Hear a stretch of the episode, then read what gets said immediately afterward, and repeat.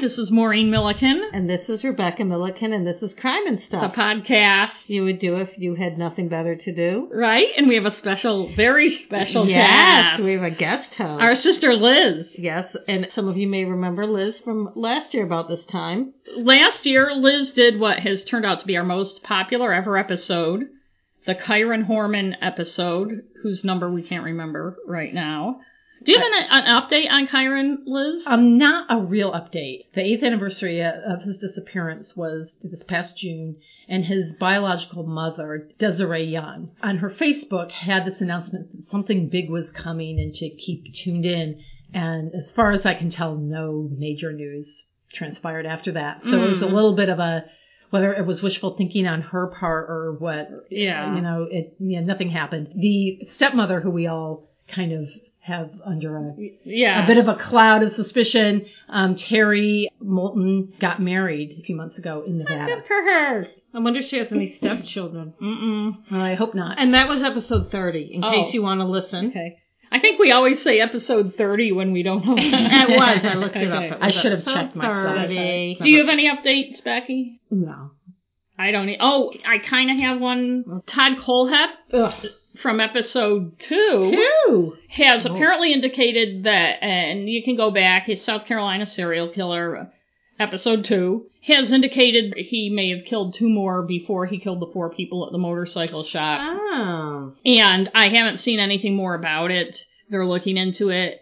And you know how serial killers do once they're in prison for the rest of their lives. They like to throw out little tidbits Yes, once in a while they like to keep. It seems like they like to keep in the public eye. They like to keep having attention. They probably get Well, tired of is not having- boring in prison. But Liz has another organ, Organ related, I Yes, would say. It's not. because she's here Yeah. from Oregon, Yes, Portland, Oregon. Portland, where the she's at. other Portland. We're The in other- we're Portland, in Maine Portland. right now. And in if there's some ba- house. Right. If there's some background noise, it's because we're recording at our in the guest bedroom at our parents' house, and with Congress Street right In over Portland, and- a few and ten it- feet away. so anyway, Liz.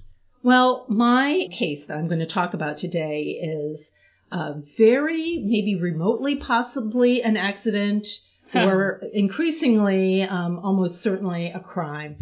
and if it's a crime, there are a number of big questions. How did a seemingly loving family, well known, showing up at music festivals and political rallies, how did such a family devolve into an act of family annihilation, uh, possibly? How was a family where parents were investigated for serious child abuse charges over three states allowed to, in the words of one of the child caseworkers, fall through the cracks to such a Mm. tragic end? In case you're wondering what case I'm talking about, this is a, the summary in a late April summation in the Oregonian, my local newspaper. A 15 year old boy featured in a widely shared photo of him hugging a Portland police officer in 2014 is one of two children still missing after an SUV with their family inside plunged off a Northern California cliff. Devonte Hart and his sister Hannah, 16, have yet to be found since the wreckage was discovered March 26 by a passerby off Route 1 near Westport, California. The crash killed Jennifer Hart and Sarah Hart, both 38, and their children, Markis Hart, 19, Abigail Hart, 14, Jeremiah Hart, 14, and Sierra Hart, 12. I'm going to start with a kind of synopsis of the investigation of this really horrible occurrence. Then I'm going to look at the history of this family leading up to the tragedy.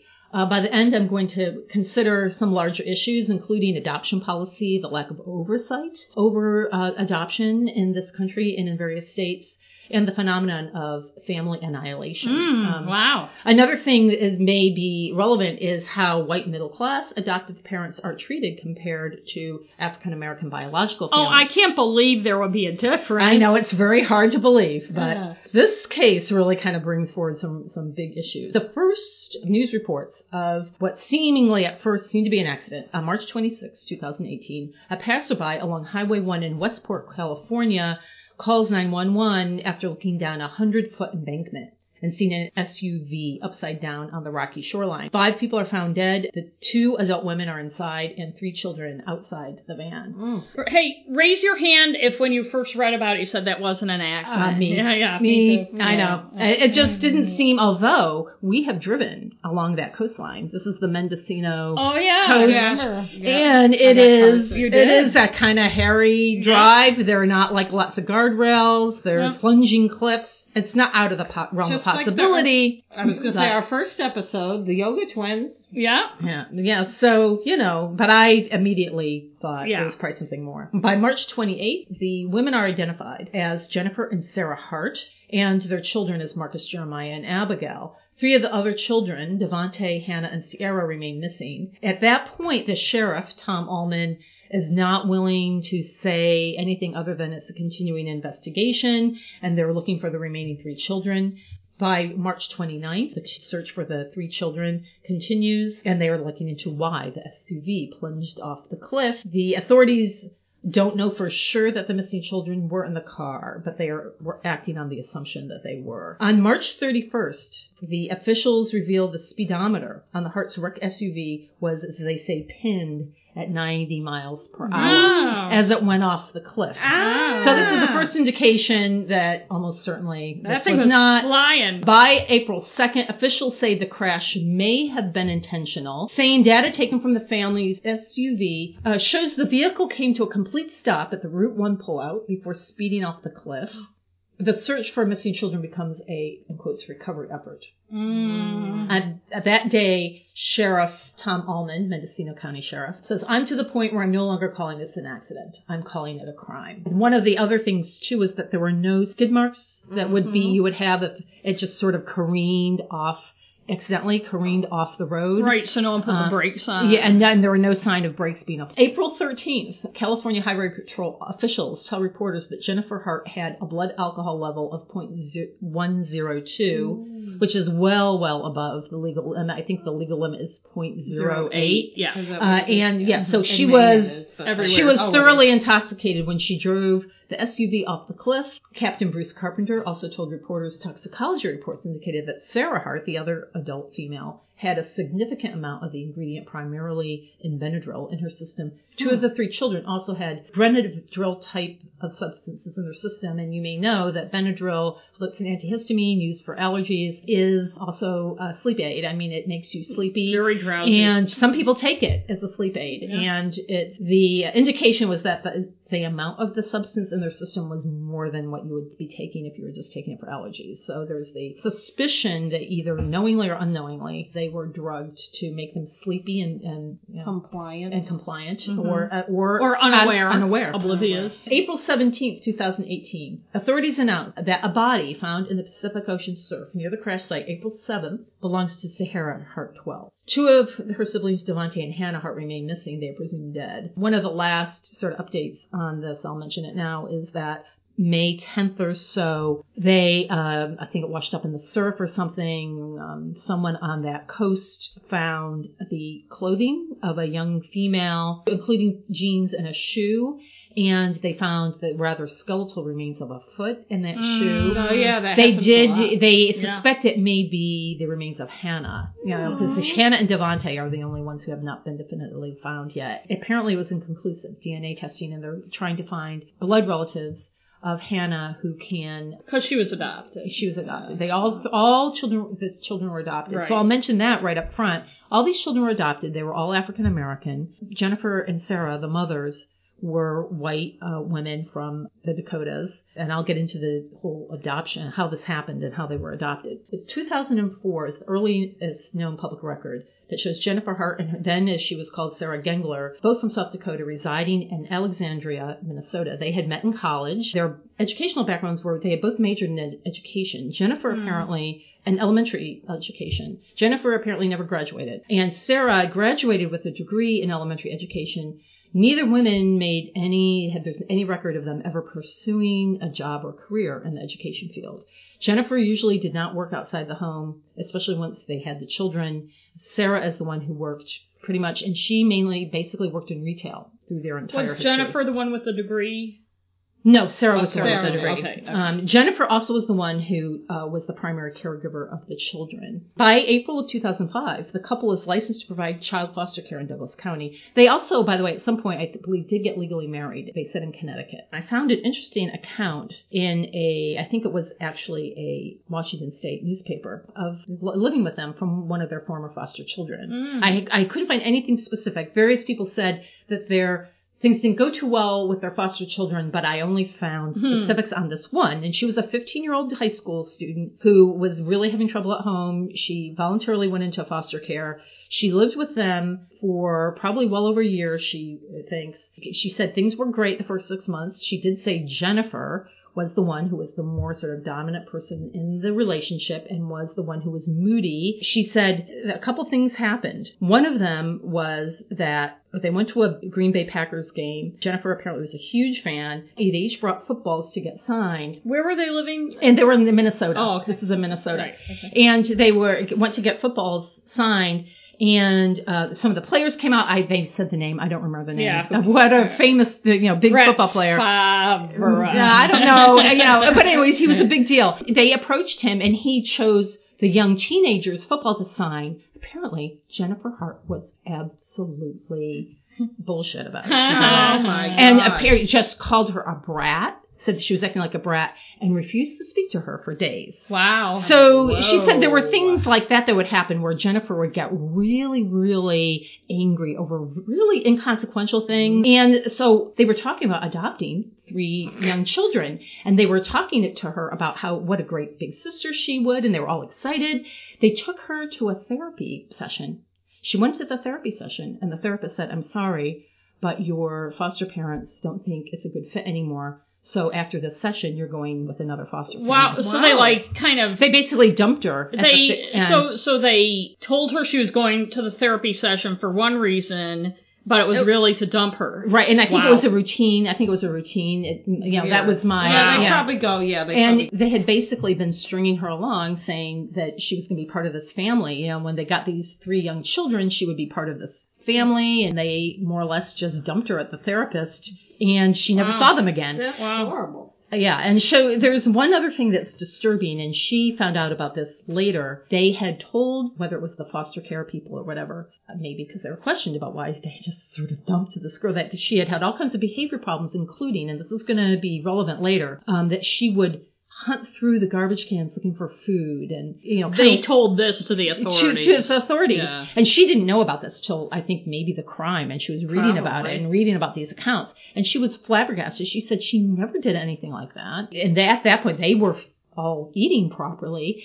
And she doesn't know why. She's mystified as to why they would say that. Mm. And um, so I have some theories about the, but it, Okay, it's a little yeah. foreshadowing of things to come. Yeah. Uh, so in 2000, by this time, Sarah Hart is calling herself Hart. She's changed her name. It doesn't mention in my Oregonian timeline that I'm kind of working off of here that they got married, but I have read in other sources that they did get married. In uh, August of 2006, a Harris County District Court in Texas judge orders the parental rights of the biological parents of Devonte, Jeremiah, and Sierra to be terminated. There are six children who were adopted All different three parents. two sibling groups oh, Okay. three each Oh, so there are three kids from one biological family three kids from another so the three Harris County kids are all siblings. Okay. right right Okay. so that's happening in texas in the meantime jennifer and sarah hart adopt in 2006 adopt again three siblings markis abigail and hannah i don't know anything about their prior adoptive or, foster care or but I, I'm going to be telling you quite a bit about Devonte and Sierra and Jeremiah. So they have adopted by September 2006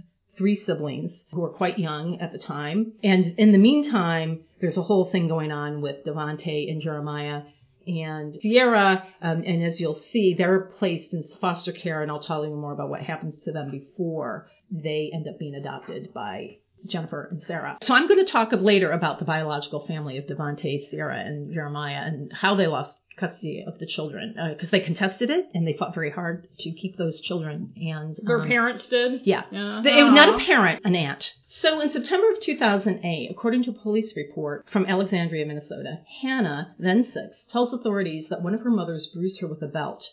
Asked about the beating, Jennifer and Sarah Hart tell a police investigator and social worker that the girl had fallen down the stairs. Uh-huh. Um, in 2009, Jennifer and Sarah adopt Devonte, Sierra, and Jeremiah. So they already have three children they'd adopt in 2006. By 2009, their adoption of these three other kids is finalized. All they're all coming from Texas. Uh, these adoptive kids. An article from Paper Trail, a New Zealand-based uh, news outlet, described his adoption. According to Jennifer, the article said that by age four, the boy had been abused, neglected, shot at, and had endured other traumas. Devonte. Devonte. The thing that's interesting, this is all coming from Jennifer. They would use any kind of questioning of the behavior of their own treatment of the children and behavior of the children. Uh, Jennifer and Sarah would tell these horrific stories of the children's prior life before being Ah. adopted. From everything I've been able to read, most of it is untrue. Right. To- So basically, what they're they're doing is kind of blaming the kids' behavior, and people believe them, which we'll talk about later. Right, right. One of the arguments I make is one of the reasons why people believe them was that it played into stere- racial Yes, stereotypes. Yes, You know, that there are all these, oh, they came from these horrible drugged out families and there was all this horrible abuse and Right. gunplay. How old were those kids when they adopted them? They were very young. Well, Devonte was four. Yeah. So I guess you can Yeah. kind of figure out the others I from that. think Sierra was a bit younger. I think it was two, four, six. Okay. Something like right. that. Yeah. Well, the interesting thing to note is that before the the second group of siblings are adopted, the child protection services in Minnesota already have them on their radar because they've already there's already been an abuse charge. Already have them. Sarah Yeah, and with- Jennifer. Yeah, Sarah and Jennifer Right. already have the thing where um, Hannah has accused them, accused one of them of be- beating her. You know, so there's already a kind of allegation. There's another incident in November 2010. This time, Abigail Hart, then six, a teacher discovers bruises all over her upper body, um, from her sternum to her navel and also on her back. Wow. And the girl says Jennifer Hart hit her with a closed fist, put her head in a cold bath, and hit her again. She was then grounded, the girl told police, which meant she had to stay in bed and miss lunch. wow. There's a lot of food deprivation that you're going to be hearing about. What happens is once the investigation takes place and interviews and everything, Sarah Hart pleads guilty. She basically says she's the one who hit Mm. uh, Abigail, and she says, yes, it did get out of control. Ah. The horrible thing is the whole thing apparently was based on a penny that they said they found a penny in her pocket, and uh, she said she found it, and they claim she lied about it, and that apparently was what instigated the beating. wow. Because you never find a penny. Yeah. Yes. So Sarah basically is taking the blame and she pleads guilty. She gets a suspended sentence, like a 90 day suspended sentence. Um, the next day, after the you know the sentence has been filed, all six of the Hart children are taken out of public school and they never attend public school again. Ah, who And does so- that sound like? And they, the Turpins. so they didn't suffer any. There were no repercussions about the adopted children because of her. Right. These children were already formally adopted Oh, at so this point. That where Hannah, two years before, had made this allegation, the adoption of the second set of kids had not been finalized at that point. And some people said at that point there should have been more, More- oversight yes. of and maybe looking more thoroughly into what was going on with them. But yeah, by the time things really start to hit the fan, they have formally adopted all six kids. So so um, I'm going to read a little bit from a really good Washington Post article. By the way, most of my sources are the Oregonian, and I tried Seattle Times, but they had a paywall. Um, and there's this really good article from the Washington Post and a couple other. There was one Minnesota newspaper. Alexandria, Minnesota is a small town about 100 miles southeast of Fargo, North Dakota. Most of the people who live there also grew up there. They went to the same schools, voted on the same deep blue skies, shopped in the same stores. They know a lot of each other's secrets Hmm. the Hart family was different. Jennifer and Sarah grew up in small towns in neighboring South Dakota and met as college students in 1999. In 2004, they moved to Alexandria, buying a house on a tiny tree-lined street. Sarah worked as a manager at the Herberger's department store. Jennifer did occasional odd jobs. There's an article from the Oregonian that gets into all the issues dealing with foster care and adoption. This is where I've got the information that Jennifer Howard had studied to be an elementary school teacher but never graduated at Northern State University in South Dakota. And Sarah also had a degree in elementary education from Northern State University, but never got a license as a teacher or applied to be a teacher anywhere. Um, so after adopting Markis, Hannah, and Abigail in 2006, Jennifer stayed home with the kids. A liberal white lesbian couple with three adopted children of color stood out in a conservative county that is 97% white. But the family also stuck out for other reasons, according to others who knew them. Barbara Hines, the listing agent for the house Sarah and Jennifer bought, recalled having dinner with the family in 2006. So this is very soon after they adopted Right. those kids. So it's the problem started. It sounds like almost immediately. Mm. The children did not speak. Hines remembers. I really felt there was something that wasn't quite right, but I couldn't put my finger on it. A relative of Jennifer's, who spoke on the condition of anonymity to discuss private matters, said Jennifer often erupted at the children. The kids couldn't do anything without getting into trouble, the relative said. If the kids did anything she thought was wrong, she would snap her fingers and say, Get in the corner, no food for you. Oh, wow. Family members and others who questioned her child rearing were pretty much cut out, said the relative. Jen wouldn't have anything to do with you if you disagreed with her. It sounds like by the time the tragedy happens, Jennifer and Sarah had pretty much been out of contact with their family for years. Mm. Um, so- Yeah. so you're gonna, you know, with all these red flags. Yeah. flags. Yeah. Several people recall the children walking around town in single file. They wouldn't fight or be silly. They were perfect kids, which didn't seem normal to me, said Lorraine Feely, who lived across the street with her husband. It was like they were programmed. When Feely commented to Jennifer about the children's, in quotes, perfect behavior, Jennifer snapped back, they are not perfect. she didn't speak to me after that, Feely said. Wow. In 2010 and 2011, Alexandria schools reported six incidents involving the children to the State Department of Human Services, Wow. including reports that the children had been rummaging through trash for food and taking food from other students. Hmm. At first, school officials notified the Hartsbeth incidents. In January 2011, for example, after Hannah told the school nurse that she hadn't eaten that day, school officials called Sarah. But Sarah accused Hannah of, in her in quotes, playing the food card. Mm. yeah, playing the old. As I roll my eyes, Yeah, you can't yeah. see it, but Yeah. I mean, oh yeah, she's playing the food card, you know. Right. And I do that all the time. Me too. and instructed school officials to, in quotes, just give her water. Ah. The Wow. school, hopefully they ignored her and gave the poor kid I some would food. hope. The school eventually stopped calling the Hartsbarker show after realizing the children were being punished after, you know, they were told of these reports. There were also signs of physical abuse. In November 2010, oh, I mentioned this before because I'm looking at different sources. anyway. Yeah, this is when the um, bruises on Ab- Abigail and that whole thing that precipitated them finally being pulled out of public school. Right. Um, the Harts began homeschooling, as I've said before, which often consisted of nature trips and music festivals, according to Jennifer Hart's social media posts. Um, And so Mhm. that's a big part of it too. There's this big social media presence with all these beautiful photographs. Mm-hmm. Many, I have to Like say, Turpins. Yeah. with them in all these different beautiful, you know, the Badlands National Park, Mhm. Olympic National Park, um, all kinds of events they went to. They were quite a fixture at some of these. I'll t- kind of tell you what impression some people had about that. In 2012, according to Friends in Oregon, Sarah Hart traveled to Portland on her own to look for work. Uh, Jennifer Hart and the children joined them later. So in April of 2013,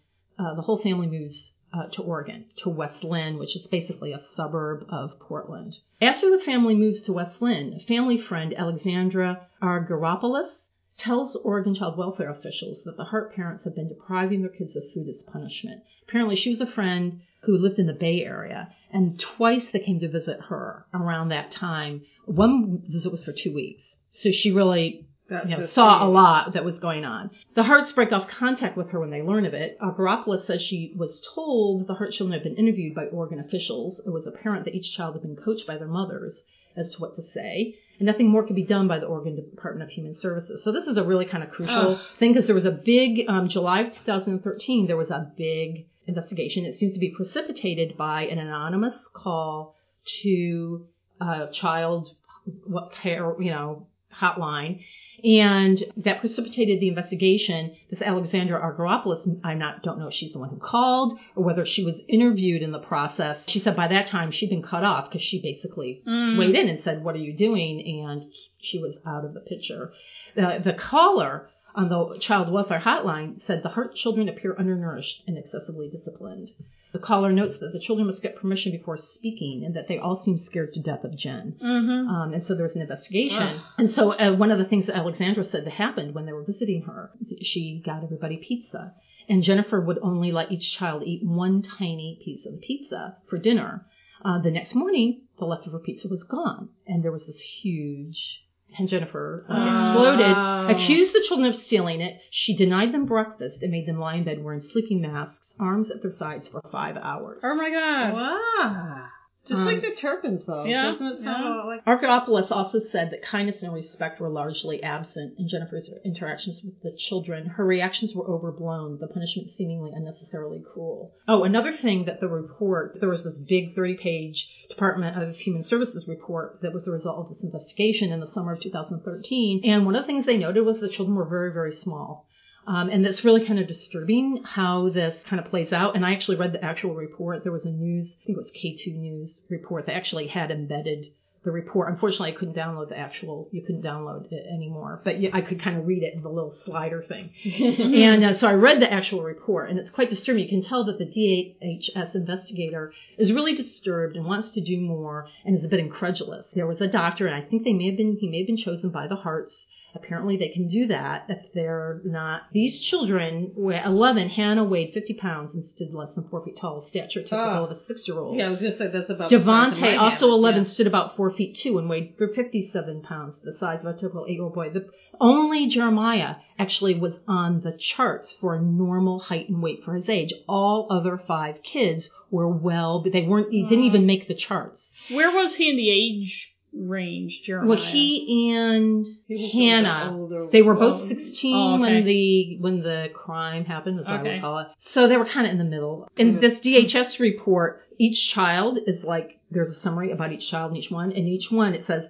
the doctor is not concerned, even though the child does not meet the minimal da da da da. Okay. And you can see the DHS investigator is like another article I read that looked at how could something like this happen. A lawyer who advocates for children who are abused in foster care and adoption. He said there's way too much leeway. He said not just any doctor might be able to spot this kind of deprivation. Right. Well, the other thing is, a doctor might be of the opinion that because they were deprived as as when they were little, Right. Yeah. that they wouldn't catch up. Although so- a lot of times they can. yeah, yeah. Uh, or at Yeah. least And get, that- even if they're a little bit smaller than normal, Right. they will still. Yeah. And that's what Sarah and Jennifer said. Was Right. that they had all these food issues before we got them. Yeah. Right. And they had all this deprivation before we got them, and they were always really small. And part of that probably is stereotyping and based on. and also as in other things I've read, like that book you're reading, The Death of the Innocent, doctors in a lot of cases, maybe not so much now that child abuse is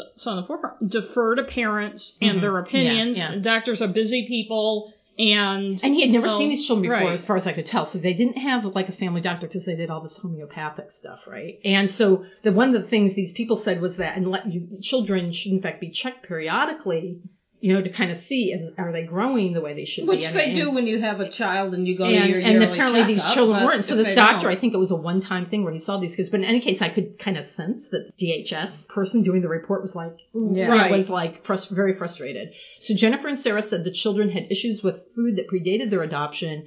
The doctor who evaluated the children and quotes expressed no concerns, the report said, in part because Jennifer and Sarah insisted the children had been small their entire lives. During the investigation, a Minnesota Funny how they all were. a Minnesota child welfare worker warned Oregon officials that Jennifer and Sarah had long deflected suspicions by blaming the children for their problems. So back in Minnesota, there was a caseworker who's saying, this is the pattern that you're going to see with them. Ugh. Mm-hmm. Without regular oversight from doctors, teachers, or child welfare workers, the Minnesota worker wrote, the Hart children risk falling through the cracks. hmm Still, officials in Oregon were unable to determine whether child abuse or neglect had occurred. The children interviewed independently reported no abuse, one child welfare worker wrote. By all accounts, they've been coached. Uh, A few things else came out of that report that I just picked up on, so I'll just mention a few of those before I move on. Um, one thing that was said was that in all the interactions authorities had, Jennifer was clearly the dominant person in the relationship. Some of the informants they had in this report, I'm not sure if this woman, Alexandra Argyropoulos, was the only one. It sounds like there was more than one person they talked to.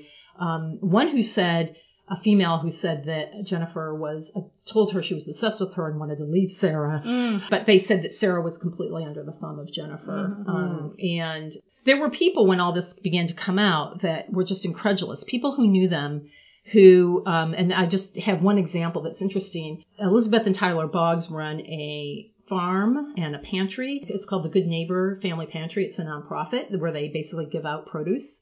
uh, for poor families. And apparently they met the Hart family, this is in Oregon, because they showed up for free produce. And then the kids started to volunteer there and they said they had dozens of interactions with kids, never saw anything that was of concern to them. They basically were saying, couldn't there be some foul play that Mm. outside of the mothers and because they're clearly having a big this was in April 10th or so this piece was done.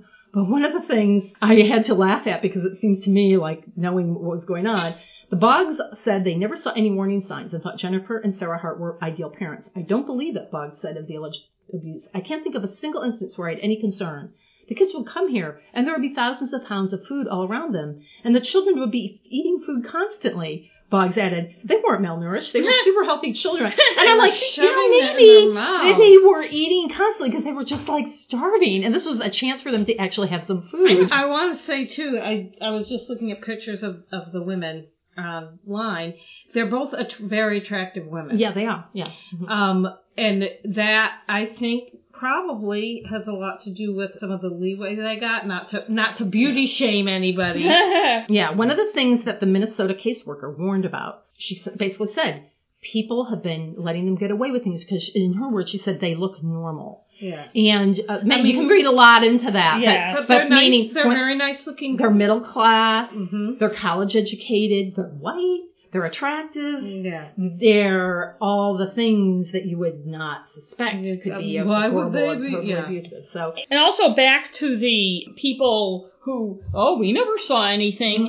Jeez, I hate that. normal, regular, everyday people who have a certain type of interaction with other people aren't qualified to diagnose psychopaths Right, and psychopathic behavior. And psychopaths are really good at people seeing a certain side of them. Like the people who are really, like at least Jennifer Hart was, are also good at putting on a certain public face. Right, and she worked very hard at that. Yeah. You know, with that social media presence. Um, one of the things they know in various sources is that all these friends, no one ever went to their house. No one ever saw the inside of their house. No one Mm. ever saw what went on inside their own home. And that is kind of a red Yeah, flag. of course. Um, so, so it's around this time, November 2014 was the protest over the Michael Brown, fatal shooting of Michael Brown, where the famous photograph you see Devonte in tears be, hugging and being hugged by a Portland cop. Saying to the cop, please take me. I know, I know, and that's one of the things people said. You know, you look back at that photograph and you're thinking Right. it means course, something yeah. much different now that you have some idea of what was Yeah, going on. right. You know, so they also went to a, Bernie Sanders rally in March course of 2016, and um, big rally in Vancouver, Washington, which is just across the river from Portland. And they actually were called up on the stage and everything, and so you know, there's all this stuff going on. So in May of 2017, they move again to Woodland, Washington. And the excuse they gave was that when that photo of Devonte and the cop kind of went viral, they got all this negative. They said they got nice stuff, but they got a lot of negative hate mail and stuff like. Now they also said this about being in Alexandria, Minnesota, and I didn't hear of any of that was ever corroborated. They said like their house was egged. One of the things they said in that DHS report was that they got all these people making charges against them because people uh, were hostile towards their alternative lifestyle and the fact that they were lesbians and that they had all this kind of natural medicine and natural food and all this stuff. And although I couldn't corroborate it when I looked up for this report, I remember reading in the Oregonian that they had said to friends, we're moving to Washington State because we've had all this negative attention and, you know, we were fearful and everything from the, the photograph and we just want to move to a different place. And the Oregonian did not find any evidence that they'd ever made police reports or that they Right. had ever reported getting any kind of harassing or threatening. And so my feeling is it's just another Right. excuse And to- also- for another reason to move to a different state where authorities wouldn't Where know about the them. raver. Yeah. And also, too, as a as somebody who worked for a newspaper, if somebody was saying, "Oh, we're getting all this negative attention," what we would do at the newspaper is check social media to see what negative attention they were saying, Yeah. because this is now 2000. This is 2016. 16, yeah. 17. People aren't mailing them letters. Right, right, right, right. It's you all know, online. people yeah. aren't even if depending on how, how private their Facebook page are, isn't even aren't even sending them. People are talking, if it's true, are talking about them on social Right. media. So as a journalist would check social media Right, to see right. what people were saying about them, and if they couldn't find anything, then you kind of wonder. So what were they getting letters in the mail? Yeah, I know. You I know. know? So I'm I'm assuming it's just made up, and and the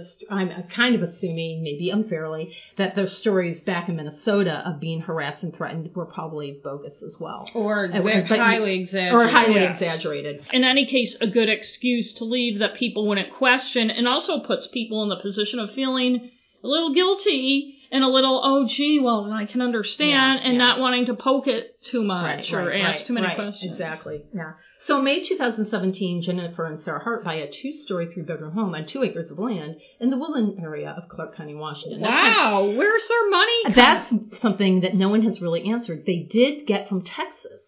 They got, um, I think it was a total for all six kids about nineteen hundred dollars. Wait, did all six Yeah. kids come from Texas? all six kids came from Texas? you even do- though they were living in. yeah, that's Yeah, another she thing said that's that. kind of Okay. controversial, and I'll say And a you little bit do- about I know that. people at that have adopted children, especially older children, state adoptions. You do get A you, stipend? You get, yes, yeah, and um, and that we would be getting that till those kids were eighteen. because s- when I was when I had first gotten divorced and people knew that I wanted children, somebody who was an advocate for adoption that I knew told me that. They said, "Well, you know, if you're worried about about paying, the good thing about adopting is I, you know, I have three children that I adopted and I get money for each child." Well, just think to of. help with their, you know, it's child support. I, Right, I understand why it's there, but on the other hand, just think of how it can be abused. Yes. And the wrong Right. people are adopting Yes. kids. well, for the even wrong so, reasons. though, I'm thinking 19. They they test estimate it would have been 1900 for all six kids a month, and then uh, Jennifer doesn't have a job, and Sarah is like working in retail. I know. She was like a supervisor at Kohl's, which is kind of like a You Target. probably Yes, would yeah. make at the most maybe fifteen dollars an hour. So I don't. They were they were estranged from their families, so they weren't getting help from them. So I had never had any explanation of how they were able to buy these properties. That's uh, and you look at the pictures of it, it looks like a nice house. So I have no idea. So they packed up and moved again. Soon after, in May 2017, um, police received a report. Actually, it must have been later. Now that I'm looking at, it. I get a couple of kind of conflicting reports here. Hannah had jumped out of a second-story window of the house at 1:30 a.m. and appeared at the nearby home of Bruce and Dana DeKalb, covered in weeds and missing two teeth. Hmm. Hannah told the DeKalbs that the moms were racist and were abusing her, in quotes, according to a state Hmm. child welfare report. Although she was 16 at the time, Hannah looked barely seven. Bruce DeKalb said in an interview, he said actually he didn't know. She- He thought she was seven. Wow. He said she was rattled to the bone, he said, and crouched between the bed and the dresser when Sarah and Jennifer came looking for her. Mhm. Months later, Devonte showed up, uh, begging for peanut butter, tortillas, and other food. The boy pleaded with the DeKalbs not to call the police, saying he feared that he and his siblings would be split up. At one point, too, after one of these incidents, and at some other source that I don't remember, they said that the next day, Jen and Sarah kind of marched the kids over to the DeKalbs with apology notes saying, oh, we just, you know, we were Mm. just making all up, We are being brats. and Oh, jeez. March, this is kind of getting down to the wire. In March of 2018, after about a dozen visits from Devonte, the DeKalbs called the child services. On March 26th, police and social workers knocked on the door of the Hart home. No one answered.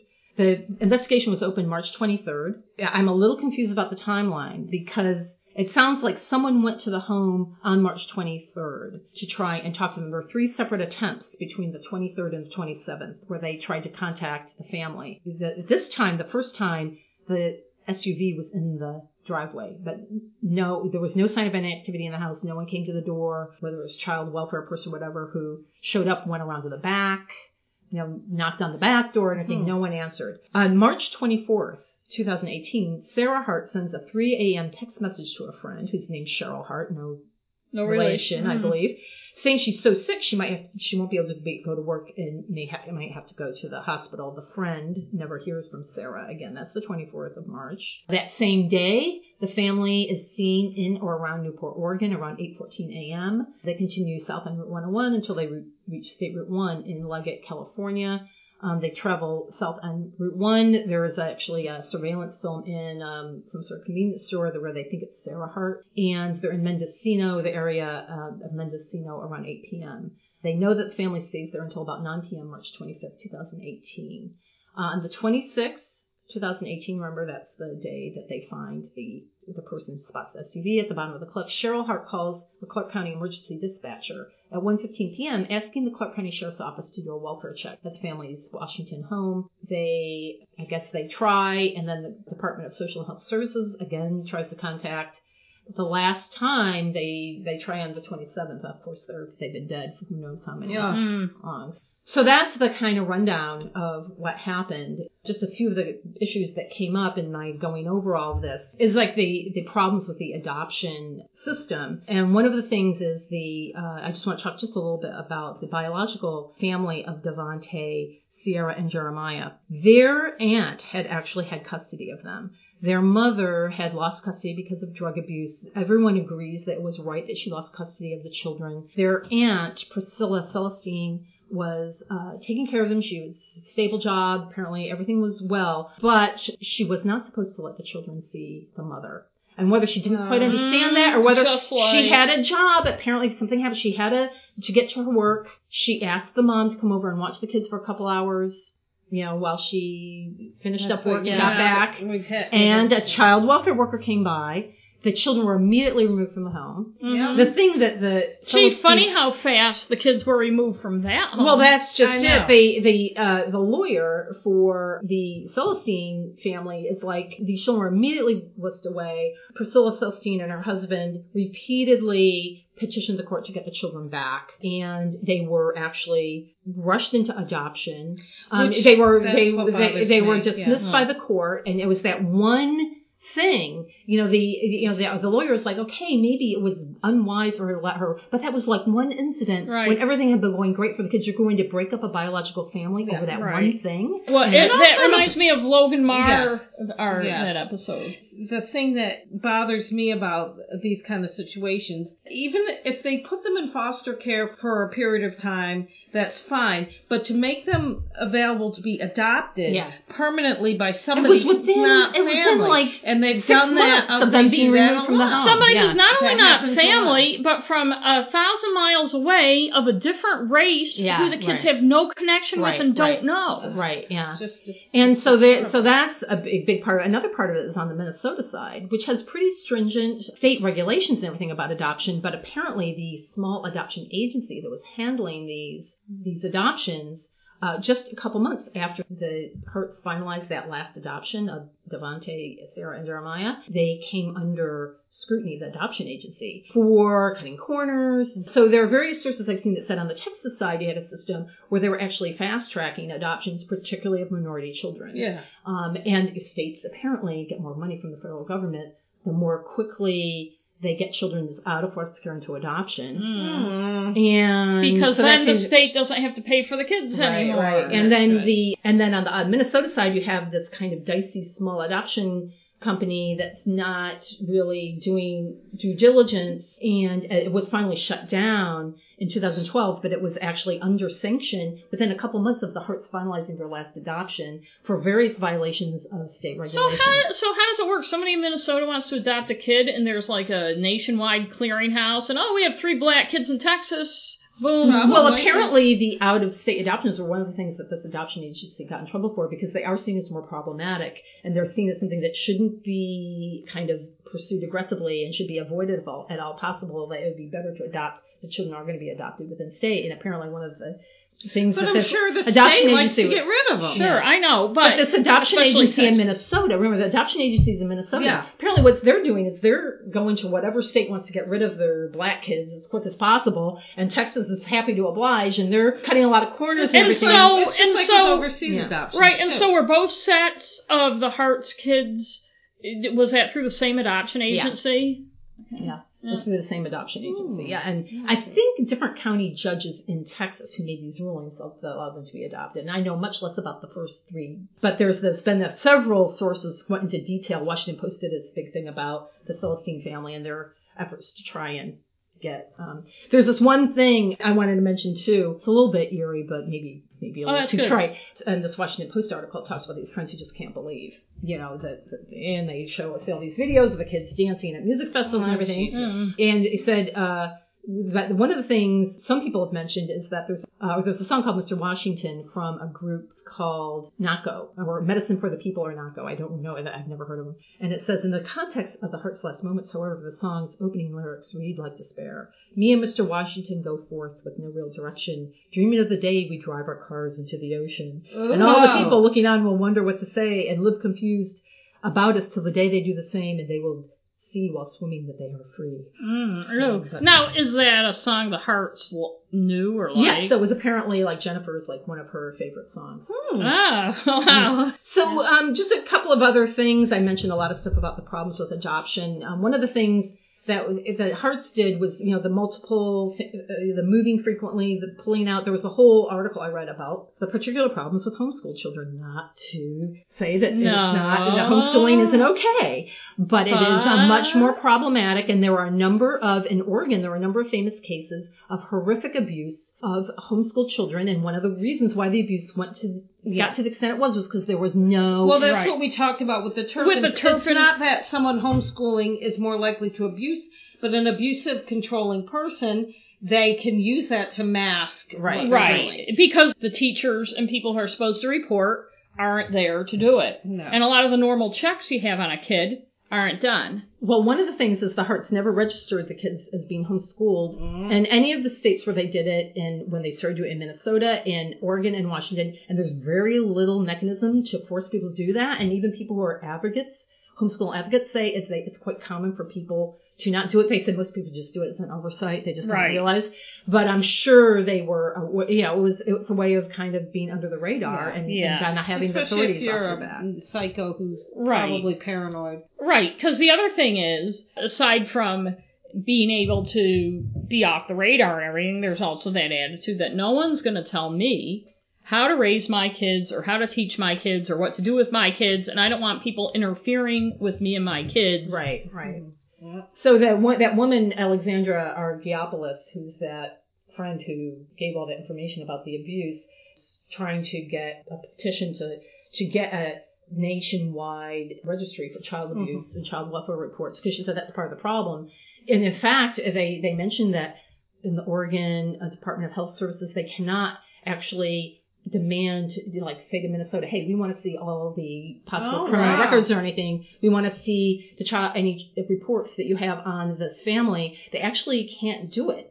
They they, And they have very specific privacy charges. Yeah, yeah, yeah. And so she said it's a real problem. So that's one of the problems. Another issue. We're probably running out, we're run out of time. No, we're not. We've No. got all the time in the world. Don't worry. Well, I was going to say it's just interesting. The whole phenomenon of family annihilators is interesting. Mm, I found yes. a couple of things, an Oregonian, a couple of things that were referenced uh, this specifically. And um, one was a woman who's a psychologist who is interested in these cases. Is it she- Laura? Is it Laura Richards? um, no. Is she- Um, yeah, I don't see where I have the the reference to it, but I can give it to you if you want to post it. But, Yeah, yeah, But sure. she she does When I get her. cases. She looks. Oh, here it is. It's called criminalcode.com. The criminalcode.com, and she actually she's like, I want to understand these kinds of crimes better to help. Just like Laura. Yeah, Ah. and I don't remember her name. I'm uh, sorry to say. But Now, is that a website? it's or- a website, yeah. Okay. And she does this like just this one page brief kind of thing. And she said most family annihilators are men. They mm-hmm. usually use a gun. So she said in those ways this is different. And she said, you know, let's just say maybe there's a small possibility it was an accident, the drunkenness, for instance.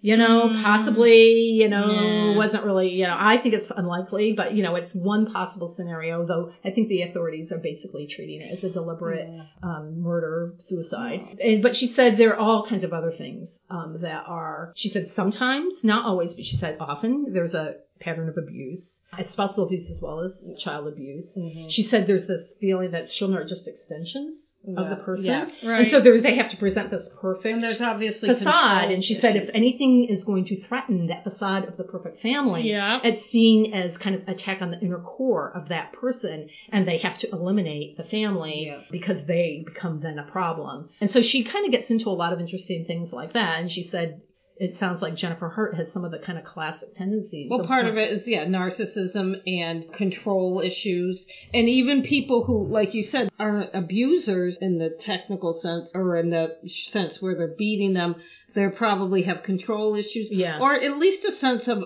narcissism and entitlement that, you know, I want to change my life, so I'm gonna just gonna get rid of all this stuff that's Yeah. causing my life to not be what I want, like because I got a hot new girlfriend, Right, Right, and, right. and I don't want this nagging ex-wife and brats in the way, like Well, and, and people have trouble normal people who don't have a lot of imagination i guess have trouble understanding what they killed the kids because of blah blah blah they did this they killed their whole family they wouldn't have killed their whole family because of that and what they don't understand is how somebody like that thinks Yeah. you can't make the mistake and we say all the time of thinking that people who do things like that think the same way you Right, right, are right. and I'm sure Jennifer Hart, because from from everything you said, she see Sarah Hart seems what well probably as abused as the kids. Yeah, you yeah. she was submissive. But she probably felt like very threatened and that it's better to kill the entire family, including herself, than to be unmasked Right, or right. to have the kids taken away, even though she didn't particularly have any love for the kids. Yeah, yeah. It's not that oh I don't want my kids taken away because I can't live without. Well, they're an extension kids. of herself, right? yeah. They're and well, I'm thinking too. Well, they're getting older. Markis was 19. at I know, time. I and know. so and and I'm Wow. thinking how everything seemed to be getting more desperate. struck me. I when they they were were younger, younger, they yes. couldn't like jump out of the second floor window and run to a neighbor. Oh, they're yeah. getting to the point where they're gonna She and, couldn't and, and so she couldn't control it anymore. So it was it was, it was like and it was all even, yeah. it was all here's yet again they're being investigated. Now the kids are a lot older. You know, it's all spinning out of control. Mm-hmm. Yeah. I, I hate to think of that day, that day, and that house. I can. I, I, this is kind of what haunts me is that there they were clearly at home, so I can see them all in that house, and I'm just thinking like, Like that time mom had us hide from the Fuller Brush Right, man. right. you know, when someone's knocking at the door, Right. And it's like, and the poor kids are probably thinking, hey, maybe we're going to get saved now because they're old enough to kind of Right. think like that. Yeah. Obviously, they knew the way they're. Oh, anyways, the whole thing is just. Two, it's sad, and I know uh, social service agencies are overburdened and everything, but it's sad the amount of complaints, the amount of red flags, and they were just allowed. People apparently said, "Oh, okay." Well, some of the comments I saw in some news articles, well, it was all very PC, and because they were lesbian, they didn't dare. And I said it wasn't because they were bullshit. lesbian. It's because they were white and middle class. right. It was. It And wasn't also like maybe good-looking women, Right. you know. Good-looking- It, it men wasn't. It wasn't like people were that much- afraid to make waves with them because they were lesbians and it were They being too PC. PC, yes. Because people, they, uh, for all this like bullshit about P- what's PC and what isn't, people have no issue crapping on minorities, crapping on LGBT. and People have no problem doing that. They were getting away with it, not because people didn't want to make waves, but they were because they were two good-looking white women who people just naturally believed. And oh, look at this wonderful thing taking in these Right. little black And I think they made they presented Yeah. themselves very well. yeah, you know. and they were good looking. And I and I know that the fact that they were white counted more than that. But as we know, people who are attractive, you know, it's the whole Ted Bundy phenomenon. right? Yeah. Yeah, I'm not making this People up. aren't. No, it's true. It's been People are more willing It's been studied to to give leeway to an attractive person It's true. if they if they both were were uh, very unattractive in one way or another and still white, they may have gotten less. Mhm. we did the um, episode on Logan Marr. At that time, the state of Maine had been, they used to focus on trying to keep the kids with their family. And then they were switching away to that and giving them to other people, and that's what happened. She was taken away from her mother, blah, blah, blah, put on a Oh, fast yeah, track, right. very similar. Now, after that happened, they were kind of going back to, Right. let's put them with family. Well, now I'm going to be doing a show coming up on two little girls that were both with family. There have been a lot of red flags with these two girls, but they one What- of the thing is they were left with their family because the state's like, well, we want to try to keep families together. To me, it's not either or. It's each individual case is important, but Right. we just don't. Our society doesn't put enough. And I know I sound like I'm like No, say it. It's not a priority to It's protect underfunded. children. It's never funded correctly. These caseworkers have huge caseworkers. And what I was no going to say, cares. Right? one and what I was going to say too is it isn't taken seriously. It's the first thing that goes in budgets. But also, because of that, the whole superficial, we have to keep kids with families, we have to take kids out of families, is more, becomes a bigger issue because nobody has the time or To look at the, yeah.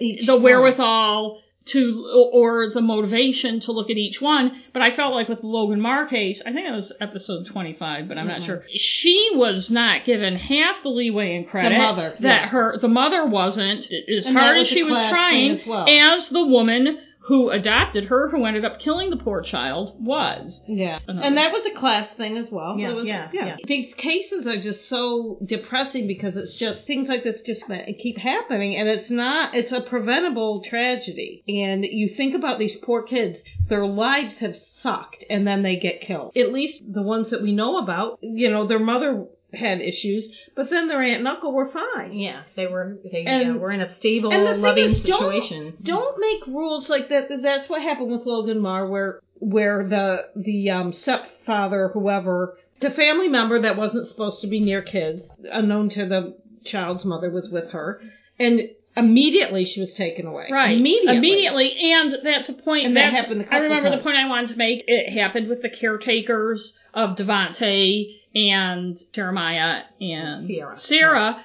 is poverty play uh, people are taking care of the kids and they're fine, but poverty has an effect. And in Logan Marr's case, She it was- have- she didn't have a car. she didn't have a car, Yeah. and it's Maine, so you have to have one. In their case, she needed someone to watch the kids while she was at work. Who better to watch them than their mother? Right, You right, know? right. And it's not like the mother was. She had to living- get she had to work, you know, Right. she would have gotten fired and, that's and, where they would have been. and so there's this really superficial thing take the kids away from the impoverished people and give them to somebody with some wherewithal and pay the people with some wherewithal. How about taking that 1900 bucks a month and giving it to the aunt to take care of the kids? Right, right. And- exactly. Yeah. Right. And the other thing too is the very superficial impression, aside from race, but the class thing that if you're more well off, although again it's hard to figure out how the Hart women Yeah, where their money yeah, the that somehow you're just better for kids. Right, right. But I think if you asked the kids, do you want to stay with your family and be poor or live with these people you don't know, somewhere you don't know, who are going to abuse you and mistreat you? And apparently it didn't matter that they had money because they weren't feeding the kids. But I was going to Just say, like the Turpins. I don't think they had money. I don't know how they were I said before that I've said this in another show that when I used to volunteer at uh, Maine Youth Center, which is called something else now, but it was the prison. Long Creek. Long Creek Youth Development Center. These kids that I volunteered with were young teens, pre tweens and teens. They always wanted to be with their parents. Always. No matter how they had been, they were hoping, a lot of them had been in foster care and had run away and that's why they were in the, which was dumb, but that's why they were in there. Or something else had happened and they weren't, a lot of times they were not, their parents were not in the picture and that's all they wanted, no matter how bad an outsider looking in would think their parents were, they still want to be Right. with them. And I always feel like, and I know I sound like a Pollyanna or people are going to be, you know, bleeding Who cares what people think? But I always, the society would be better served if we could somehow help the parents if they need help learning how to deal with things, if they need to be in rehab, if they need help, then help keep the family together Right. if that's what the, everybody right. wants. If the issue is an issue of their poverty or resources or because they don't have a support system or something, the money's better spent helping keep the kids with the parents. Obviously, you don't want to keep kids with parents who are abusive Yes. or neglecting them, Yes. but there's a big gap. If there. it's just the fact that they're poor and they have to work, so they left their kid at McDonald's play center for five hours, Yeah. you know, But and also a totally different topic, the family annihilators. You feel like it's not taken as seriously if somebody went into the school and killed six random kids. It's much more. What am I trying? it's more uh, people are gonna be more shocked, maybe, Yes. or or it's more of a yeah, wow, on oh one my hand, god, well, no, this on one hand you have people saying, "Oh, how can people kill their own kids?" But on the other hand, it's almost not considered as much of a crime in a way, One Or- of the things that woman says, actually, this just strikes me again. I I, I, I didn't have my um, laptop oh, right here in front of me, but she she mentions actually that what people don't realize is that most mass killings are in fact these family Mhm. massacres. Mm. That um, Yeah. statistically, you know, people don't really think of them in the same way, right? No, so they are not don't. necessarily. So there was these kind of random mass shootings or mass killings, but she said actually most mass killings are actually family and Right. And also, type- I would type say that when you look at a lot of these mass shooters, They start with their they start with their Yeah. like Charles Whitman, you know, Yeah. the Charles Texas Whitman Tower. did the um. Adam Lanza. Adam Lanza. Lanza killed his his mother. mother. Most of the time, they'll kill. They Yeah, kill the people close to them, and then they and go and, and, then do they yeah, and then they're it's not enough, so they have to. Oh. but anyway, thank you. Well, that was thank a you. very Yeah, I good- enjoyed it, so it was a very grim and Well, sad. well, they story. all They are. all are. You know, uh, that's what. but we it was do. interesting. It was Oh, good. interesting. And now we have some recommendations.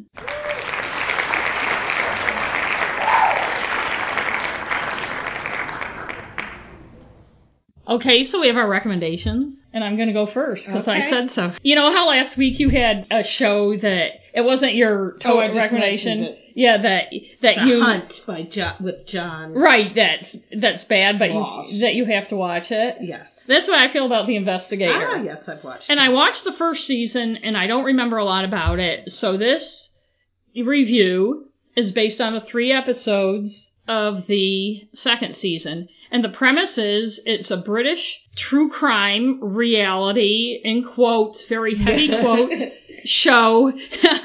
An investigator, Mark Williams Thomas. He's got like three first names kind of guy, hyphenated last name, Thomas Williams or Williams, is ostensibly investigating a crime in this case, the disappearance 40 years ago of a young woman, A beachy head. Beachy Head. I'll just get right into the review. Bad reenactment? Yes, there are many, many reenactments. And the thing about this is something by its nature, just because it's a reenactment doesn't mean it's bad. But when you overdo it, instead of, it means you don't have the photos and the interviews and the things that you need to really tell the story. And this, because it takes place in the 70s and 80s, they're wearing like 70s and 80s kind of clothes and everything. Although I'll say those aren't bad because I've seen it. Too. And yeah, and it, The it, clothing isn't bad. It's just the oh, they do a good job of the period clothing, Yeah. but they still have a lot of bad reenactments. So I'm taking away a point for the reenactments. Narrative cliches. Actually, I want to say there aren't that many. The racial gender obtuseness. No, there are. There's only one race so far on the show. It's the white one, and there's no gender obtuseness. Lack of good visuals. I'm taking away half a point because they show the same photos over and over and over again. I understand, especially in the late 70s, early 80s, you're not going to have a lot of pho- uh, the photos of people you do now when everybody's taking selfies and on social media. But there's also a lack of visuals. I mean, they could show other things too, photos from the time. Every once in a while, you see a crime scene photo from the time, and it's like, okay, wow, cool. And that's about it. Missing pieces, so many so many missing pieces. I'm taking away a point. There's just giant, giant holes. Inaccuracies and anachronisms. Not really. I mean, I don't know what's inaccurate because I, you know, I'm not that familiar with these cases. Anachronisms, no, except for the fact that in this entire time, these crimes took place that he's looking into in the late 70s, and nobody says, you know, it was 40 years ago. I really don't know. People talk about it like it was yesterday. Like, was this the man you saw as you sat in your car on that rainy night? Oh, yes, yes. you know, nobody says, well, gee, you know, it was 1978 and now it's 2017 or 16 or whenever the show. So I'm not really sure but. So, um, storytelling. Here's where we get to the big. If I could take away more than one point, I would. First of all, maybe this guy really is investigating these crimes, but it, what he's really doing is, I feel like watching, when I'm watching it, is he's going over what police have already gone over and acting as if they're new revelations to him. It's funny because I've discovered blah, blah, blah. And then it turns out when police interviewed him about this in 1979, it was blah, blah, blah. And so it's like, oh, wait, you didn't discover it. Police discovered it. One of the big issues I have in the second season is he he's looking into what happened to this girl and concludes that she may be a victim of the serial killer Peter Tobin, who I saw another documentary about, and it's interesting. But then he kind of gets off. He goes to Glasgow and gets off on this track. These other three girls that he thought in 19, I think it was 78, may have been killed by this guy. But then it turns out they were killed by Angus. S- Right, but but and then there's a fourth one that was a few weeks before these ones that all of a sudden he mentions, but Yeah. it's- eh, but, eh, somebody else was arrested. And the guy who was arrested was a serial rapist the cops didn't like. They found the woman's compact and three buttons from their coat hidden in his house. That was the totality of the evidence. The MO was exactly the same. She was tied exactly the same. Everything was exactly the same as the, ones Angus Sebastian, I, I, think want his to say name. Angus Young because Um, I keep wanting to say Angus. King, Angus King, our senator. But I, and I think it's a case where they liked this uh, serial rapist for it because they couldn't figure it out, and it's not beyond the realm of possibility that they planted this evidence. So he appealed, saying the evidence had been planted, and so. Our intrepid investigator asks, 40 years later, the cop in charge of the case, if the evidence was planted, and the guy says, no, we wouldn't do that. And so instead of our investigator saying, oh, okay, he says they didn't, but maybe they could have because it's more likely that Angus killed this woman, he decides, you think he decides, that the serial rapist and Angus were co-offenders together. And so he finds other cases where Angus got his brothers-in-law to do mm, crimes. yeah. So the fact that he convinced other guys to do crimes means he got the serial rapist to kill these women. And I don't know, I'm not an investigator, but these crimes look like the kind of ones that were committed by one guy. And to me, it's more likely that police planted a compact and three buttons. Yeah, yeah. It's not like it's her bloody handkerchief. Right, You know, right, right. it's more likely that police pa- planted that evidence because they figured this guy did it and liked this guy, and Angus wasn't on the radar. Angus wasn't arrested t- till DNA came around. Yeah, yeah. Okay. And so he goes on this big, I think it's almost the whole third episode of trying to tie Angus and this guy Yeah, so it was very and very it's totally, and it's just wrong. And it's, maybe it's because he's a cop and he's not going to say, but we all know of zillions of cases where cops thought they had the right guy and didn't have any evidence, especially in the 70s when there wasn't DNA testing and all that. So the storytelling is a very large minus one. The other thing about the storytelling, actually, I'll get to that in repetition. Freshness, I had heard of Peter Tobin. I hadn't heard of Angus Sebastian, I think his name is. And so I will say it's fresh, but the way it's done isn't fresh. I feel like he's taking something that's already been investigated and uh, he's almost an And he actor. has, yeah, he's has he has those fake phone calls like "Sure, Yes, blah, blah, blah, like, blah." and I like his two assistants. One of them's standing there with a notebook, like writing down what he's saying, and the other one's kind of standing there looking like, "Am I supposed to be acting like I'm ready?" You know, yeah, I hate that whole where they act out finding out information or calling people, and oh, so I'm taking 0.5 away for freshness. Repetition. Oh my god, the repetition. extremely- Here's one little example when he's still on the Peter Tobin thing. He fi- he quote unquote finds out because it turns out the cops found this out. Just like the cops investigated the serial rapist Angus Sebastian ties Yeah. apparently decades ago. You find out, you get little hints of as this goes along. He didn't figure it out himself. the, the cops looked into that. But he finds out that Peter Tobin, the serial killer who's like one of Britain's no- most notorious serial killers, serial killers worked for an auto auction company and was driving cars around. yes. It might have been in Beachy Head or whatever it is. the same time this girl, the where southeast, south coast of England, Yeah, yeah, somewhere. I've heard of it. Um, Beautiful. when the right when this girl disappeared, and so this old Scottish, and what I love are the Scottish accents. Mm-hmm. Yes. Even those, and so the old Scottish guy says to him, "Yeah, he so he had a car, and he was, and I can't do a brogue, and he was, and so then Peter says, so are you saying he had a car?" And he could have been in the same area, and the guy's like, "Yeah, he had a car, and he was." In, here's like, so, so we're learning he had a car, and he was in the same area. And then uh, a few minutes later, he he does that kind of torture. They do this more on British shows where he's talking kind of to the camera, but looking a little off, like he's talking to somebody right next to the camera, and it's uh, this very tortured. So I've learned now that he had a car, and he was in the same area at the time Yeah. as as Louise Kay disappeared, and ah, and so you, he just repeats the same Oh, yeah. information over and over and over and over. And part and of it is that, and I'm sure in the original show there there were probably commercial breaks. Yeah. But even with that, Even with that, no, because he's repeating it like somebody will tell him something, and he'll repeat what the person said, Yes, and then yes, he'll say it again, yes. and then he'll say I it again, and then he'll say it so again. Much. And it's Yes. it's just constant. So that's a big minus one there. Beating the drum, not really, not in the sense that we do it, but he does use a lot of that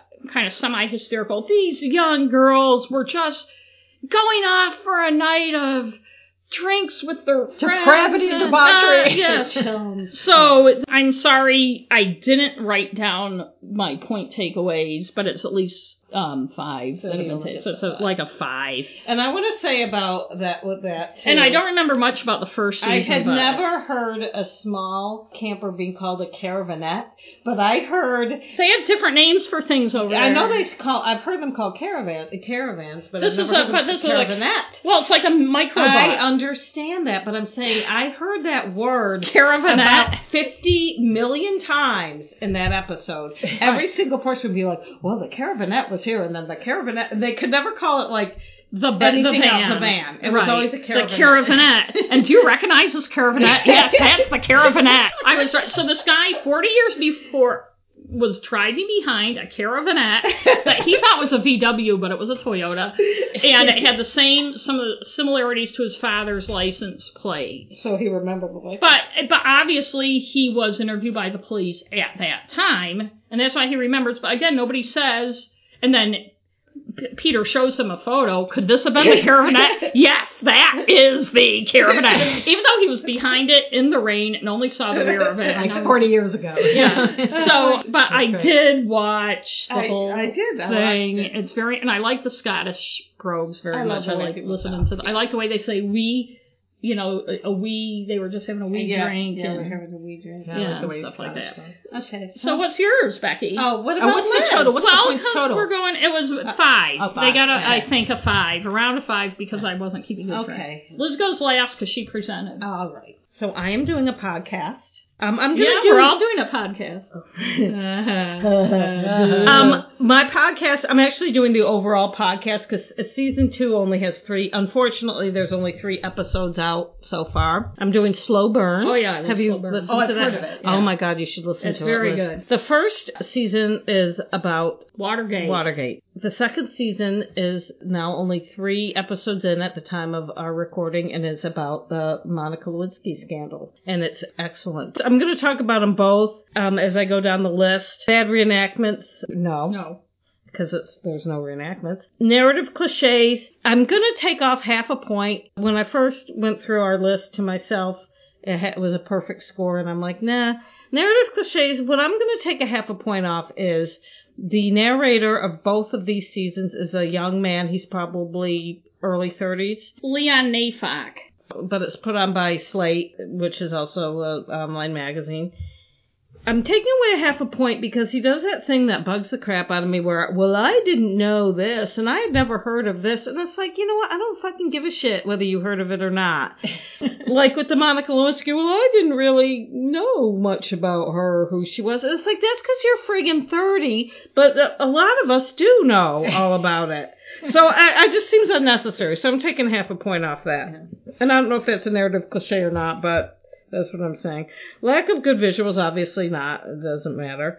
Uh, but they do have some good audio clips. Missing pieces, so far, no. I'll go into it with more with the storytelling because the um, Watergate one focused on things that weren't stuff that we already knew, and so you could technically say there were missing pieces because you didn't know what the whole overall story was, but that wasn't the point of that season. So inaccuracy, and anachronism, no, it's very, very well researched. Storytelling is excellent, especially the first season. The first season of Slow Burn is about the Watergate scandal, but it focuses on storylines and people that were not major to the story, but it's still a very just- It adds- It adds so mu- yeah. Right. He does tell the story of Watergate along with telling these people's stories, but he really focuses on like Well, Martha Mitchell, Martha Mitchell, who if you're around then Yeah. you knew they about. basically held her prisoner so she wouldn't talk. that in a couple hotel. that were that couple of young lawyers. Yes, the white who who were and it just it's just really good. Right. Freshness, yes, especially season one, because although we all a certain age knows about Watergate, like I said, he talked about things. With the um the Lewinsky story too is very fresh because even though a lot of us of our generation and older obviously know a lot about the story, it hasn't really been in this depth. Since Right. back then, and even back then, things were not explained. as No. he's explaining them. Repetition, no. Beating the drum, no. He doesn't beat a drum. He's very good about just presenting the facts. He does kind of. He he does have opinions. Linda Tripp is. Um, he obviously thinks she's a villain. As she as she was. Yeah. So with the Lewinsky one is so far excellent. Yes. He explains the Whitewater scandal really well because I finally the news never explained it very well. And the whole and he's explaining what he's doing is in the beginning he's talks about Monica Lewinsky and it really even at the time I had sympathy for Yeah, the poor young woman. She was treated like shit. yeah. She still has been. Even women, there were certain women who were supposedly, I don't want to say Gloria Steinem because I don't know if she was one of them, but that ilk that are The kind of the older yeah, feminists, yeah, yeah. but still put her in the trash can Yeah. and were derisive of her. The FBI grabbed her. She was in a hotel room for 11 hours being interrogated without a lawyer. They told her, well, she could have left, but she's a 24 year old young woman. And she called her mother, and her mother came from New York, came on the train. Her mother should have told her to get a friggin' lawyer Yes. too, and didn't. To her credit, she would not say anything about Clinton and she would not agree to wearing a wire. She tried to contact Betty Currie, who was Clinton's secretary, so he would be, because he was get- being deposed the next day and mm. she knew he was going to say they weren't having an affair. But Linda Tripp had these tapes and new. So far, Am it I is- am I right to revile the very name of Linda Yes. Tripp? Yeah. She always Um, seemed like the worst I sort know. of conniving. and I kind of can understand if she felt like, well, the president's doing something wrong. You know, so far it's been, And even also- though I know the story, it's still like, wow. It also had one of the best explanations of what happened with Vince Foster, who, if you listen to some people of a certain political ilk, Hillary Clinton murdered, the way he explains everything that happened around that is just so enlightening. So I'm looking forward to episode four because Me it's going to talk I've about how Monica and. Bill met. I think, in a way, both of these scandals seem almost quaint compared to what's going on now. Mm-hmm. and Yeah. and the fact that I'm not and I'm not diminishing I think Bill Clinton was a serial philanderer and was inappropriately pursuing women mm-hmm. although I don't know like the one thing that I thought was interesting was with Paula Jones she said when she told her story to the Washington Post reporter who they interviewed and this guy interviews everybody in it and they are I mean, it's amazing the amount of information he has to back up this podcast. But the Washington Post reporter said that Paula Jones, Bill Clinton wanted her to give him a blowjob, basically. She said no. And he said, well, I don't want to make you do anything you don't want to do. And so she said, oh, that's probably what's going to get him off that he said that or something like that. So the fact that he did say that at least is a little bit to his credit, but I still think he is a sleaze bag. I, I liked him as a president and he's a person, you know, he's got, you know, He, different, he wasn't different impeached aspects. for his philandering, he was impeached supposedly. supposedly for lying to a But they grand trapped jury him about whether lying. he had an affair, but it's not think, he was, illegal. I think he was really impeached because he was a Democrat. who that's what I was. That's that's what I was getting Yeah. at. But they trapped him into lying. Yes. Which sounds stupid. Like this guy I, this guy I used to work with who was a security guard at night said, I was set up because someone told his boss, hey, that guy's sleeping on the job and his boss went and saw him sleeping. I mean, that's not really being set up. You're being caught. So yes. But so I gave it a nine and a half. I agree with that. yeah. and I will, I love it. I will highly recommend it yeah. the Watergate one, I think anybody should listen to, and I think you know history classes should Yes, have kids definitely. listen to it. So next, Liz. So I'm going to read a famous, I guess you call a lead to a news story that may bring up memories for some people. Um, and then I'll just talk a little bit how this is uh, related to what I'm uh, reviewing. So this is a news. You know, you're kind of raising the bar for our reviews a little higher. Oh, I'm sorry. No, um, right. Well, it's just so grippy. No, go yeah? on. No, and, and most, and most, in case you and many people. no, I have it. She actually has oh. notes. Um, the uh, yeah, oh, I have notes. Yeah. Sometimes I have notes. This may strike a bell um, with many people, even people who are much too young, because this appeared in the New York Times in March of 1964. For more than half an hour, 38 respectable, law-abiding citizens in Queens watch a killer stalk and stab a woman in three separate attacks in Kew Gardens. Twice the sound of their voices and the sudden glow of their bedroom lights interrupted him and frightened him off. Each time he returned, sought her out and stabbed her again. Not one person telephoned. The police during the assault. One witness, witness called after the woman was dead.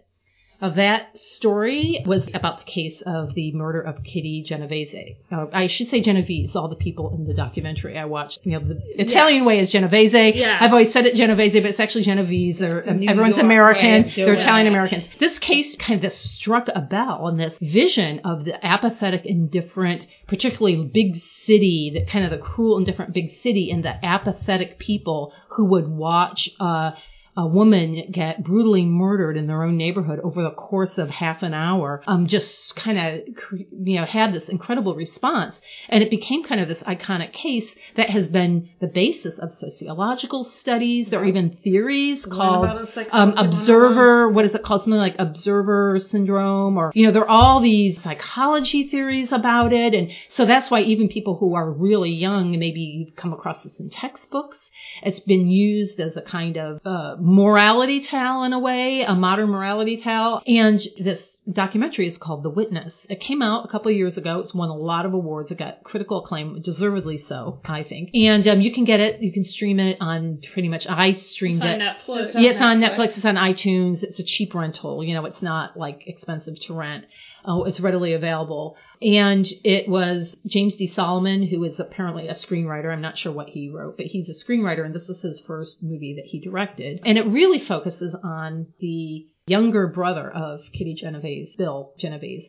And it's sort of his search for what really happened. And so I'll go over the criteria and kind of fill in a, just a little the bit. Um, so yeah, the whole premise is that he's looking at that vision of the crime that killed his sister and the account, it, you know, basically starts with the systematically going through that account of the murder that appeared in the New York Times and basically finds that most of that account, that description is either false or wildly exaggerated. The whole scenario played out quite differently and he's obsessed and, and, and the movie is as much about his own obsession with the crime that killed his sister how it devastated his family and kind of coming to some sort of peace and trying to kind of go back over it. It happens over many years. So bad reenactments. Um, there's no, aren't really any reenactments in wow, this. Wow, that's good. There is, however, one scene towards the end where it's sort of uh, reenactment. Um, and I'm not going to get into the details of it. He basically hires an actress to kind of walk through the thing that happened right in the same neighborhood. And he kind of says, I think he, he's basically in the film saying, I want to do this to sort of see who could have really heard her screaming and everything. I think it's more for his own like psychologically, like he has to somehow go through yeah. the murder with his sister or something. Yeah. And it's quite yeah. harrowing. It There's is. nothing graphic about no. it or anything, but it is harrowing to watch and see because he's sitting there and um, while it's going on. But there aren't reenactments in the sense that it would usually have in these true crime, you know, so it's not really relevant. And I think this is a kind of climax of the film and people can kind of think what they will of it. Some people found it very disturbing. I thought it kind of fit with what he was doing. Narrative cliches. No, in fact, the whole film is premised on kind of dispelling all kinds of cliches and truisms and the whole kind of idea, you know, this kind of trope of the apathetic big city and, you know, and where no one gives a shit about anybody. And it's very questioning in its approach. As part of what you start to realize is that original account kind of people responded to it because it did kind of offer this kind of kind of trite kind of morality tale, you know, like, oh, indifference leads to evil or something yeah. in it.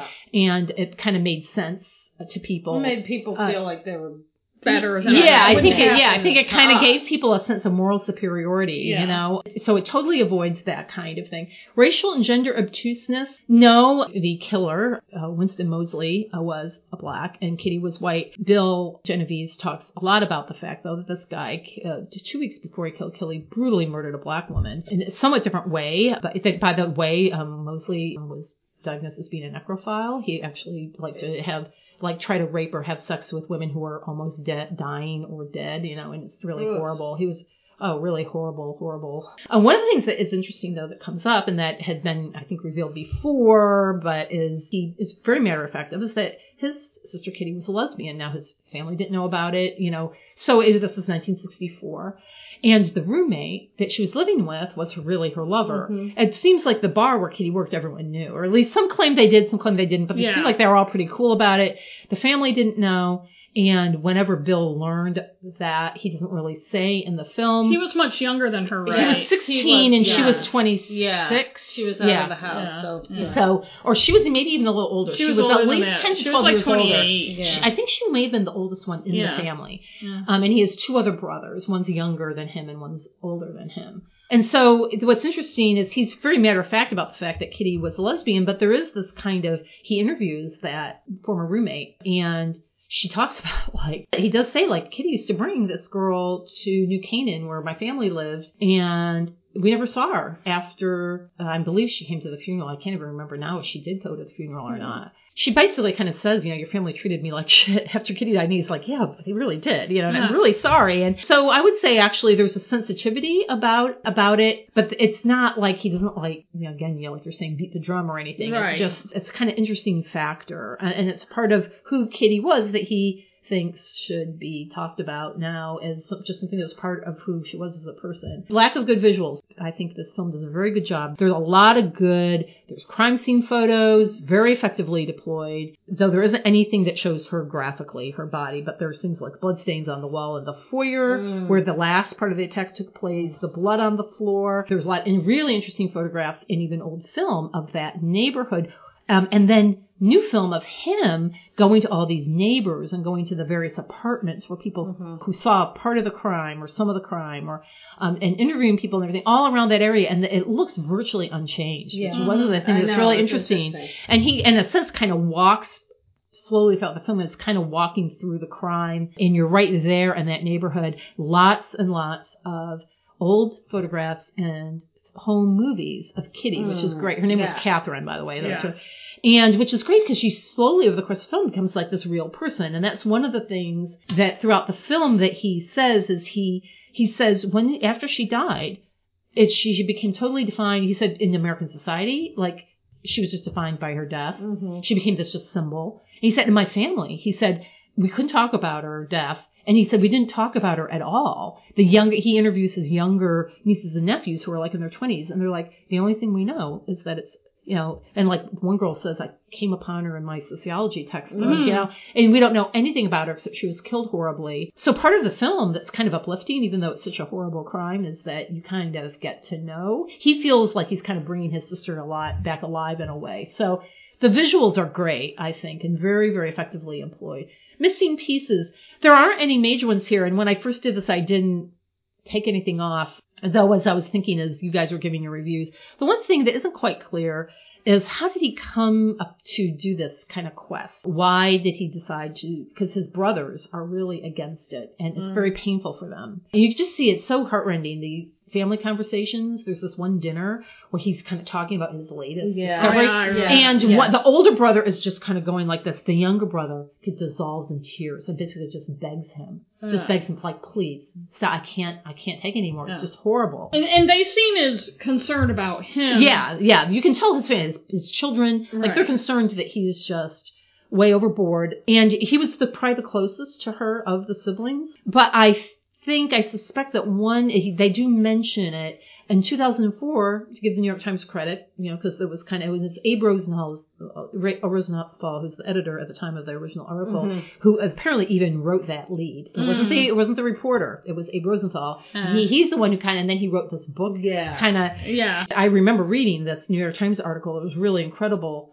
where the New York Times article went back and basically kind of began to deconstruct that old Yes. story and Yeah. say this is what really happened. This was really not accurate, and but isn't really made clear. So I don't know if I should take off maybe a half a point You, for that. It's up to you. Um, I think maybe I will, just because I think that is a real question I Yeah. had. Like, Mhm. why? What brought him into this obsessive, multi-year quest? You know, they show him like working on the bulletin board in 2006. The movie doesn't, you know, isn't still being filmed in like 2014. You know, so the anachronisms, ana- anachronisms, inaccuracies. I don't know, see or hear of any. So- Storytelling, I think there's a really what good, well constructed arc of this documentary that it, the way it kind of walks you through his process and, and all the different people he interviews and, and where the, one of the last interviews is with a woman who in fact was with Kitty when she died, a neighbor who Mhm. actually rushed to help Yes. her. And it's very, very moving and everything. He tries even to talk to Moseley, who at that point Mm. was still alive, in a very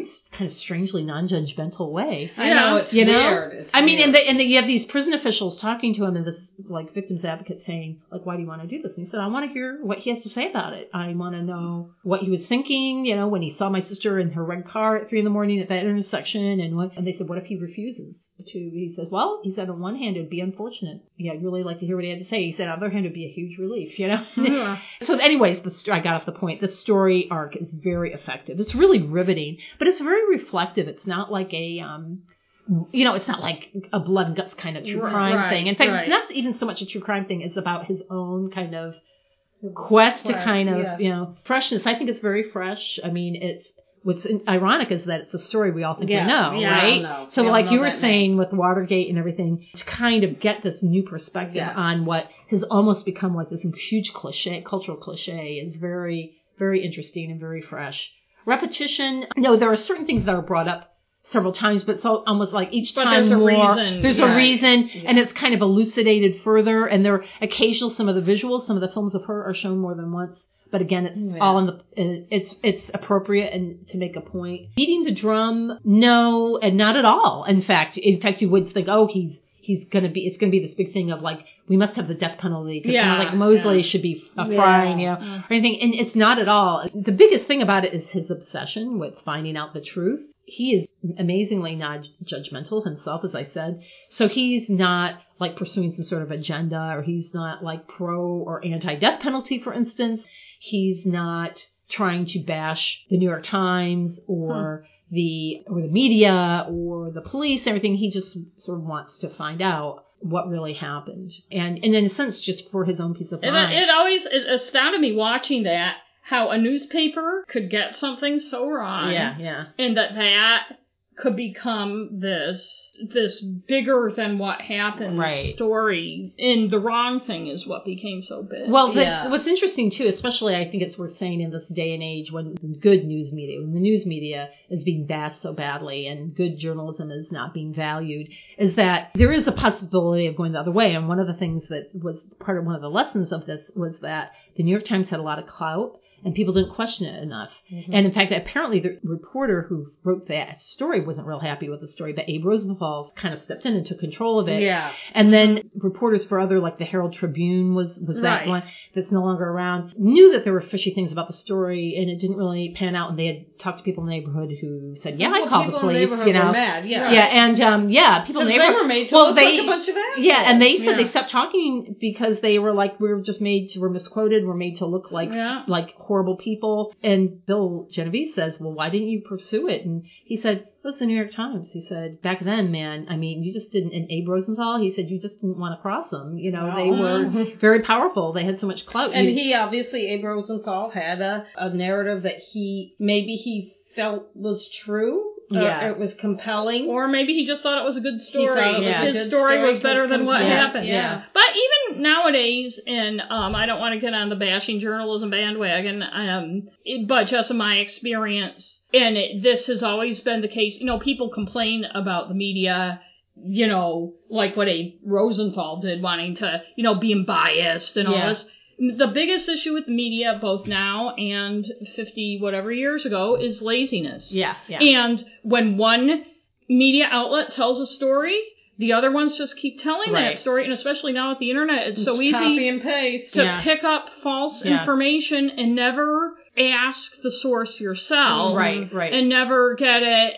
And so bad information, I mean, we see this a lot in the stories we do on Which this, is- and we see it in our local media that misinformation or poorly reported information just keeps getting repeated over and over. And you try to find the right information, and all the media outlets are saying it the same Yeah, you confusing find way. it. You find Well, one thing that I will say that's kind of missing from this, but I wouldn't count it against it because it's not what the film was about, but it is more what I got into when I read a couple of books about that are fairly recent that deal with all this kind of reexamination of the case.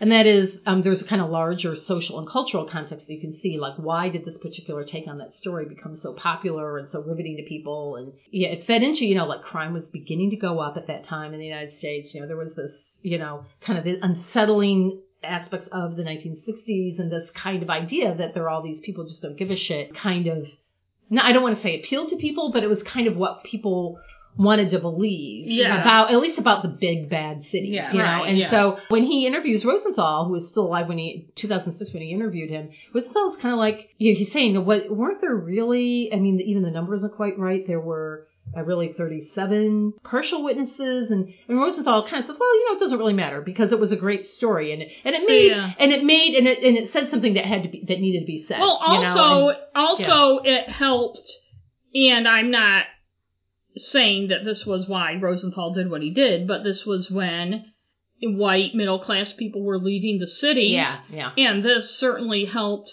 that narrative Yeah. and helped the, build the suburbs. Right, and right, there yeah. was a lot of money to be had by the people who were building the suburbs. And I'm not saying that this was cynically guided towards that, but it benefited a lot of people to scare people with money out of cities Right, and right. into suburbs. Well, I'd give it 9.5 then because I think Yeah. I will take a little off because I I, really I, it's liked not it. quite clear now how I I want to watch it again. I watched It's it about really a year or two good. ago. It's really good. I highly recommend Yeah. it. It's really riveting. Well, that was a very Thank good review to cap off oh, your Oh, very you. good. Oh, thank Yes, you. thank I'm you for for Thanks for joining joining us. us. I, I really enjoyed doing it. Well, we enjoyed Yay. having we'll you. Probably see you next year. I'll Yeah, let that- you know if there are any any new developments, Any developments updates? on Maybe that we or can on Kyron, poor little Kyron poor little Horman. And we'll be back. You're next, right? Becky? Yeah, Yes. I'm gonna do a local one. a local mm-hmm. one, and I guess that's it for Okay. tonight, right? And you can find us. Our website is Crime and Stuff Online. You can listen to us anywhere you listen. Right. You can find out anything you need to know on our website, Crime, and Stuff, Online, and we're on Online. Twitter and stuff Yeah. too. yeah. Okay. Okay. Bye. Bye. Bye. Thanks for listening. Oh, no, she's it's not. She's an American. Oh, I had her. not. Oh my god. Oh my God! Don't cut that out. I will. We have a lot Maybe of- I will. No, Maybe don't I cut it will. out because we have a lot of listeners. I know. I don't want them to be Yeah, um. I- don't be mad at me.